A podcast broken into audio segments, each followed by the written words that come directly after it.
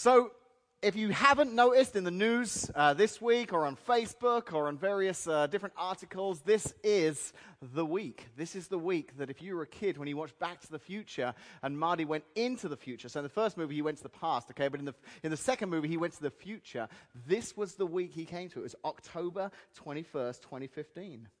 So in 1985, a guy by the name of Robert Zemeckis, he created that movie, Back to the Future. And in that first movie, Doc, Doc, Brown and Marty McFly, they travel back in time to 1955 and uh, November 5th. All sorts of things happen. But at the very end of the movie, they get back to the present day in the 1980s. And um, right as the movie's about to end, Doc Brown shows up again from the future. He says, Marty, because that's how he says it. We've, uh, we've got to go back to the future. Something's happened. You need to come with me to fix things in the future. And he sets up for a sequel of the movie. So, four years later, in 1989, the second movie, Back to the Future 2, comes out. And uh, Zemeckis, the, the writer of the movie, he sits down and he thinks, okay, so they're going to be 30 years in the future. What will life be like in the far distant future of 2015? It's going to be so far away. It'll be so different. And I, I watched the movie again last week to prepare for my sermon. I know I've got a real tough job. I, I watched the movie Back to the Future 2 to get ready for this message this morning. And um, i got to be honest, I was a little disappointed. Because I watched the movie and all these great things I can remember as a, um, a younger man in the 80s watching thinking, man, it'd be so cool to have all that hardly any of them have come to pass. Now, now, we've got three days, okay? Maybe between now and Wednesday, they will come up with cars that fly, but it's not looking good.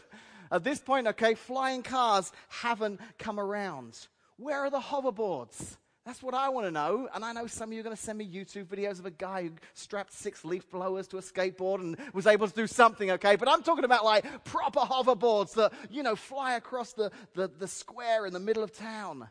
Where are the hoverboards? Where are the self tying sneakers? Where are the clothes that dry yourself if you fall into the pond at the square? Where's Pepsi Perfect? We were all expecting Pepsi Perfect. What about Jaws 19? Back then, he was predicting that by 2015 we'll be on the 19th episode of Jaws. It stopped. Now, they tried to kind of get things going again with Sharknado a couple of years ago, but it never really kind of got us to 19. Uh, it may do, we'll see. And what about that Cubs winning the World Series? Like, that's getting a lot, yeah, there's a few people excited about that one. That's getting a lot of talk, isn't it? The idea that Back to the Future predicted this year in the far distant future where maybe one day the Cubs will win the series. And despite last night's result, there is a chance that they could win the World Series. But even that, he got wrong, didn't he? Because you see, Marty arrived in October 21st and they'd already won the World Series. Little did he know that 30 years in the future, baseball wouldn't end in October anymore. It would actually continue on and on. And I think the World Series this year ends on Christmas Day. It's that long that they're dragging this sport out. But, but the World Series is, and, and baseball's being dragged on and on and on. But maybe, maybe that'll be right. And think of all the things that we do have that weren't in the movie the internet, smartphones, iPads, social media, segways. None of those could be predicted. So, what this movie, when I was thinking about it, really shows us is how difficult it is to really imagine what the future will be like. We really have no idea, do we? In fact, in the Bible, there was a guy by the name of James. He was, he was actually the brother of Jesus. He wrote a letter in the New Testament, and it's a fantastic letter. It was to the church of the time, but I'd encourage you to read it if you've not read it before, because it's full of practical insight and, and great advice to followers of Jesus. And James talks about all sorts of things, but he talks about the future in there. Listen to what he says in, in James chapter 4, 13 through 15. He says, Look here, you who say today or tomorrow we're going to go to a certain town and we'll stay there a year. We'll do business there and make a profit, how do you know what your life will be like tomorrow? Your life is like the morning fog. It's here a little while, then it's gone. What you ought to say is, if the Lord wants us to, we will live and do this or that. So, what James is saying here to these early church people, what James is saying to us even today,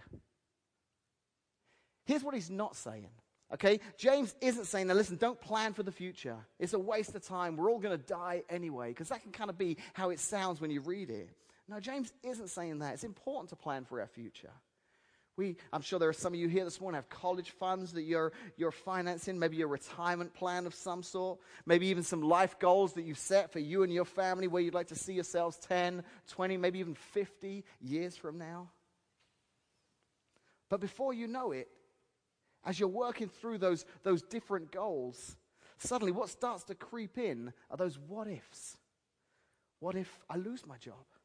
What if the stock market crashes? What if I get sick? And before you know it, instead of planning for the future, you're fearing the future. Now, Jesus addresses this idea of our fear of the future in a really famous sermon. It's called the Sermon on the Mount. Matthew writes about it, and in Matthew chapter 6, verses 25 to 27, listen to what Jesus says about the future and our thoughts towards the future. That is why I tell you not to worry about everyday life whether you have enough food and drink or enough clothes to wear. Isn't life more than food and your body more than clothing?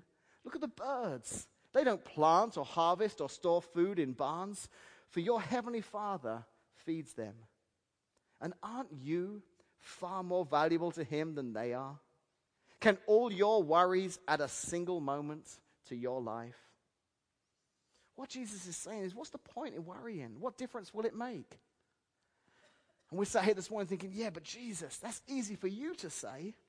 Haven't you heard the news that Caterpillar just made? I've got things that I can worry about. But I think this is what James is trying to address in this statement about the future as well. He's talking about this idea of fear. He says, What you ought to say is, if the Lord wants us to, we will live and do this or that. Now, he's not saying we should change our vocabulary and start adding that to every sentence. I don't expect us to, to hear this and think, okay, from now on, I'm going to say, um, this Friday night, I'm going to the football game, as long as the Lord wills it. This, this Thursday, we're thinking about going up to Chicago, as long as God wants us to.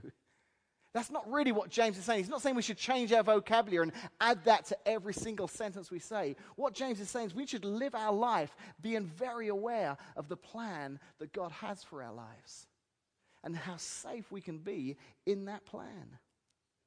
You see, the, at the end of the day, what James is saying here is the key is trust. How much do we trust God with our future? How much do we trust God for our families? How much do we trust God for all that He will provide? How much do we trust this God who cares more for us than He does the birds of the fields? And yet, as Jesus said, He, he feeds the birds and clothes the birds. Because you see, the opposite of trust is worry. And when it comes to figuring out exactly what our future looked like, we have about as much hope as the guy who told us that this Wednesday we'd all be riding hoverboards. None of us really know what the future will be like. So instead of trying to figure it out and being fearful, let's trust in God. Let's not lean on our own understanding in all our ways, in our plans for the future. Let's acknowledge Him, and He will guide our paths. So, as you can already tell, this morning is a little bit different here at Connect. And uh, to continue on in, in how different it is, we kind of divided the, mes- this, the message this morning into three parts. So, I've kind of talked about the, the, the future this morning. And I'm going to come back up at the end and talk about the present. But I've asked Josh if he'll come now and address the past. So, let's give it up for Josh.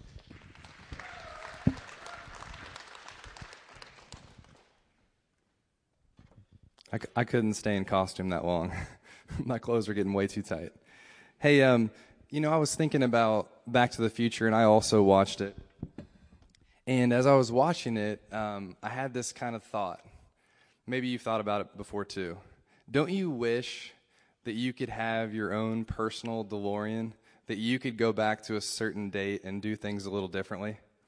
Man, I know I would. A couple dates I wrote down January 20th, 2006. September 7th, 2007. Those were the college years.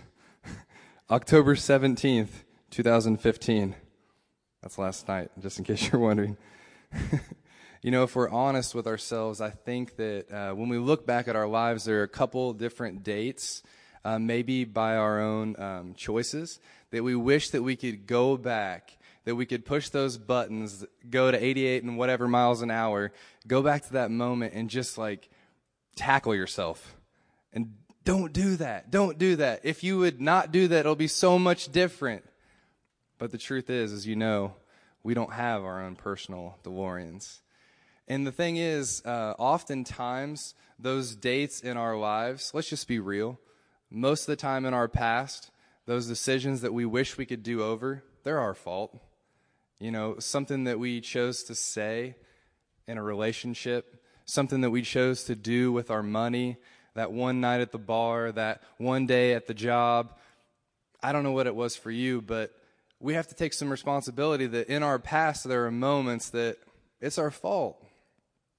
But as soon as I say that, I'm also sensitive to the fact that many of the dates in our lives that we wish we could go back to and do over weren't because of a choice that we made. It's something that happened in our lives, something in our family, something in our friendship, something at work. There's something that's happened in our lives that we wish we could go back and do over for someone else, right? Their life would be so much better different. Our family would be in a different place today. And as I think about our past, for me and maybe you, it gets a little bit heavy because the more you dwell on it, the more you look back of if I could just do that one thing different or say something, it would all change. But I don't think that that's what God wants for any of us to do with the past. The past happened. We're here in the present. And there are some things that we can do, but we can't have a personal DeLorean. So, what do we do with our past? How do we handle those failures, those dates, those times that we wish could do different? I wonder if God would have anything to say about what we could do to go back in time or what we could do differently now that could affect the future. So, what do we do with our past? Well, again, to be real with you, oftentimes I wear my past like an ugly plaid shirt that Biff would have picked out. And as as I walk around, it's something that I, I say, hey, people notice the guilt, the stuff that I that I have going on. And and I know that's not what God intends, but that's where I'm at. And I wear it on my sleeve sometimes. Maybe you hide it in a closet. But the good news is that it doesn't have to be that way. Our past doesn't have to affect the present or the future. God doesn't want us to wear our guilt or our shame any longer. You know, recently I was reading the Bible and I came across a few verses that there's, there's a little section called Philippians, and it's in the New Testament. It was written by a man named Paul. And Paul had tons of regrets, things that he wished he could er, erase from his past. But that didn't happen, and he moved past it. And I think that for every situation that we have in our lives, those things, those regrets that we wish we could do differently, God has something to say that could affect our present and our future. And I want to read you just a few of those verses and kind of hit a couple points before Dave comes back. But I need you to know this about Paul. Sometimes when we read the Bible and we kind of glaze over stuff, we, we glorify these people in the Bible acting like they never made any mistakes or sinned or did anything that would have ended up on that part of the newspaper that nobody wants to be in. This guy, Paul, was known for being way worse than Biff. He was the guy who went and persecuted Christians. He loved to put them in jail and even kill them. So when God got a hold of him and changed his life, and Jesus just really did some radical things in him, he still had a past. He still had skeletons in the closet. But his life changed, and he went from being a murderer of Christians to being the greatest missionary, in my opinion, in the entire world. But the hard part is that he still had a past, and so do we. But God has something to say for all of us. And this is what Paul says No, dear brothers and sisters, I have not achieved it. And what he means by ha- he hasn't achieved is he hasn't achieved perfection. Nobody ever will.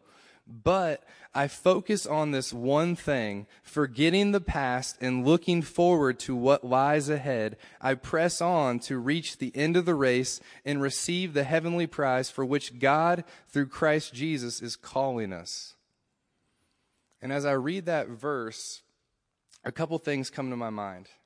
Kind of, if, if I could just have you remember one thing from this section, it would be this it would be give God permission to use your past. Let me say that again. Give God permission to use your past. Because here's the thing He's not going to force you to reveal those things. It's like I've had these conversations with Katie like, what are we going to tell Will when he gets to be this age about this? Are we going to talk about it? You know, I think of some of the stuff in my past and all of our past in, in this way. I think of them as a little bit of scars that we wear, that we have around. And, and normally a thought of a scar is, is a bad thing, right? But here's what I think about scars that God uses scars to strengthen us. And, and scars don't form on the dying. A scar means I survived. And a verse comes to mind from the same book in Philippians. Paul writes, I can do all things through Christ who strengthens me. And maybe you've heard that verse a lot. And it's not saying that if you're five foot two that you're going to be the NBA dunk champion. That's not what it's saying. It's saying that I can get through anything with Christ because he's the one who gives us strength. There's a scar that's formed and it means that we survived. We don't need to hide those scars Point two, we need to encourage others with those. Don't hide your scars, wear them as proof that God heals. God heals. I think about this verse Romans 8:28 that God works all things out for the good of those who love him and have been called according to his purpose. No scar in your life is wasted. It doesn't have to be. Another thing that I think about when, when I talk about this, um, if I were to listen to what I'm saying, uh, I'm kind of a literal person. So, okay, don't hide it, Josh. You know what I would be tempted to do? Sometimes reveal it to people that shouldn't know it. Does that make sense? I would say, hey, I just want to tell you about my past. And then that person tells everybody. And then my reputation's ruined more than it already is. but that's not what I'm saying. I'm saying, that maybe you get into a situation and someone reveals something to you and they say, hey, this is what I went through recently. And, and then you get this little nudge that says, hey, maybe you should tell them about how you went through that same thing. A couple times here at this very church, some of you have talked about some things that have gone on in your life. And, and then I said, hey, I went through that too. And you said something to the effect of, it feels good to not be the only one who's gone through that. Another thing that I think God can use our past for is that He can prepare us for the future. You know, the great theologian Rafiki from Lion King says this The past can hurt, but the way I see it, you can either run from it or learn from it. Those lessons that we learned when those really bad college years or high school or the first marriage or whatever the situation was, learn from it God wants to prepare us for the future for something greater than we could ever ask or imagine if we wouldn't run from our past. And here's the last thing I want to tell you before we get to the present. Someone said this to me, and it, it really helped me a lot. Your past is a good period to learn from, but a terrible time to live in. And what that means to me is um, the, all those things that have happened to us or because of us we can either be defined by them and live back in 1985 or whatever that time period is for you, or we can come to the present and we can see how God can use that. Dave's going to come up now and talk to you about your present. Thanks. Um, let's, let's bring it. We've been in the past, we've been in the future. Let's uh, finish off here this morning and bring it right back to the present. Because you see, the reality is that um, the present is where we all are right now. You know, the movie's all about time travel, and we spend a lot of time on movies and books and just this idea of the past and the future, but, but we're here in the present. You know, it's funny, in the very first Back to the Future movie, it starts out by giving us this glimpse into the life of Marty McFly. If you've ever seen the movie, if you remember the scene, he's, he's at his table in his kitchen. It's, it's a pretty dire situation. His mum appears to be an alcoholic. His dad seems to be a loser. He's still being bullied by a grown up Biff who shows up and is working with Marty's dad and saying, Hey, where's my reports? Come on, McFly, come on. His siblings are living dead end lives. And then at the end of the movie, Because of how he's changed the way his mum and dad eventually met at the enchantment under the sea dance, his new present at the end of the movie is very different. Now the movie ends in a different way. Mum and dad have just returned from playing tennis. They're very much in love with one another, showing signs of affection to one another. They're both living very successful lives. Dad's just published a book, and the siblings are successful. And to top it all, Biff now is outside waxing his car. Biff is now working for Marty's dad. It's a great ending to the movie, and, and the audience leaves thinking, that's how I want my life to be. I want my life to, to be all turned around and just to, to end like that. That would be great. You know, in the same way, I think God wants us to get the most out of life. I really do believe that God has a great plan for our lives. We actually talked about this last week if you were here. Jesus says in John chapter 10, verse 10, I have come that they may have life and have it to the full. That's the kind of life that Jesus wants us to have, this, this full life. We talked about the, the word that Jesus uses there is a Greek word. It's Zoe. It means life, but it's different. There are other times in the New Testament where the word life is the word bios, and that's just your regular kind of chronological life. But when he talked about Zoe, that was a very different kind of life. That was an eternal life. That was a life full of everything that God has to offer. And Jesus wants us to live that kind of life. He doesn't want us just to kind of find our way through life. He wants life to flow through us and abundantly through us. That's the kind of life that Jesus wants for us now in the present. But what happens, and obviously with the, the movie being um, 30 years old and this week being the week that they travel to in the future, it was a great uh, theme to tie our message around. But the reality is, there's a very strong spiritual message when it comes to the past, the future, and the present. Let me explain like this. There was an author by the name of C.S. Lewis. He was a British guy, lived back in the early 1900s, and um, he. Uh, an amazing story of uh, how he, as a very educated man, a professor at Oxford, had a relationship with Jesus and was a very deep thinker and, and, wrote some great books. He wrote the Narnia books, if you're familiar with them, but he also wrote some very deep theological books, some books that kind of help us to understand more of what it means to be a, a follower of Jesus. Well, one day he was sat in church. It was in, 19, in the early 1940s. And he says that while he was sat there in church, he was thinking about this idea that in all of time, the devil, the devil who's out to try and destroy the lives of mankind, destroy those that follow Jesus, he was thinking about the devil and what he does to try and mess with people's lives. he was thinking, you know what, over all of time, what he does hasn't really changed that much. Even though time has changed and, and technological advancements have been made, what he does hasn't really changed. He still uses those same kind of tricks and those same tactics to try and pull us away from God, to try and mess with and destroy our lives. And as he was thinking about that, he, he had this idea for um, what started out as a series of letters and then finally ended up to being a book. And these letters, he got in touch with a newspaper at the time called The Guardian. It was a mainstream newspaper in the UK. It would be comparable to like the New York Times or something like that. And they agreed to publish these letters. So he wrote one letter every week, and they were called the Screwtape Letters.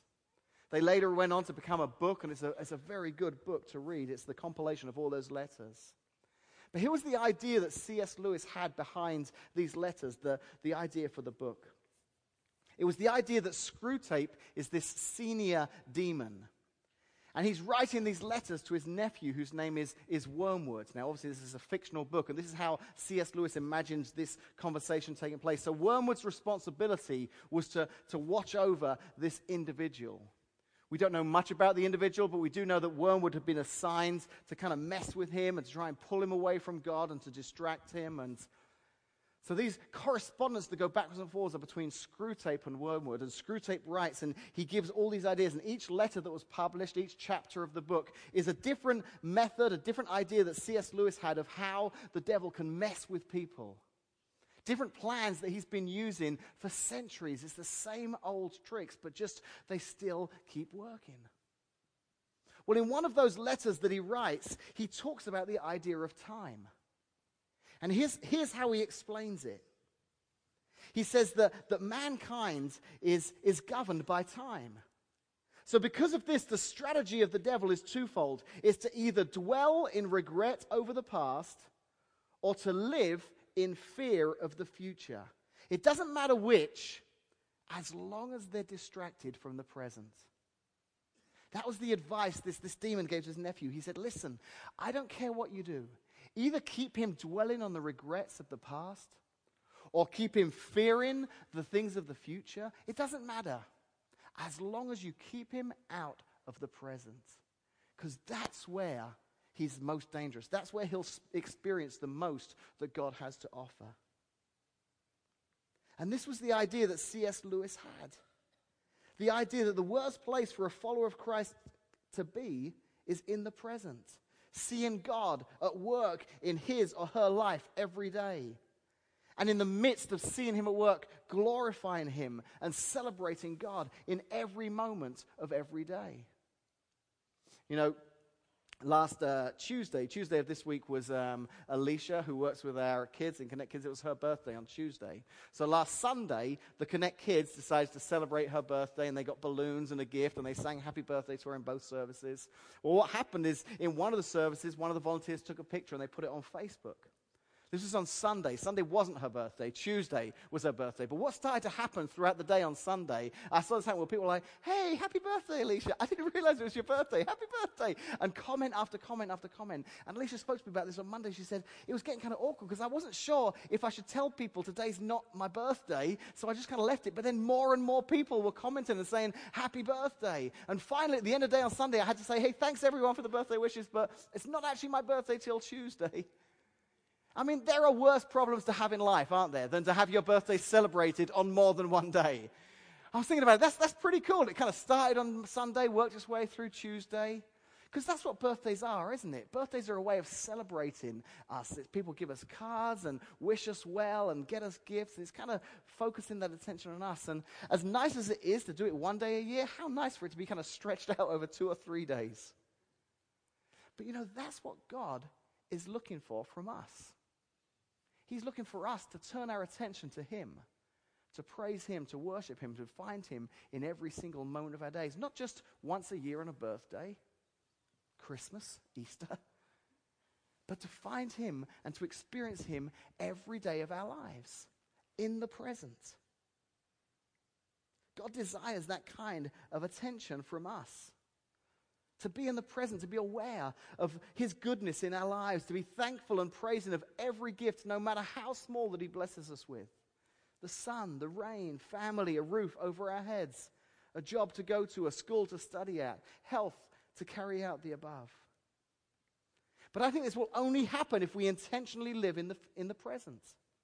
Not in the past and the regrets, not in the future and the fears, but here, now, in the present living life and life to the full, and thanking Him for the life He's given us. You know, I always think that Justin's great at this. If you know Justin, he's, he leads worship here sometimes. He plays the guitar, and, and he's just brilliant at doing this.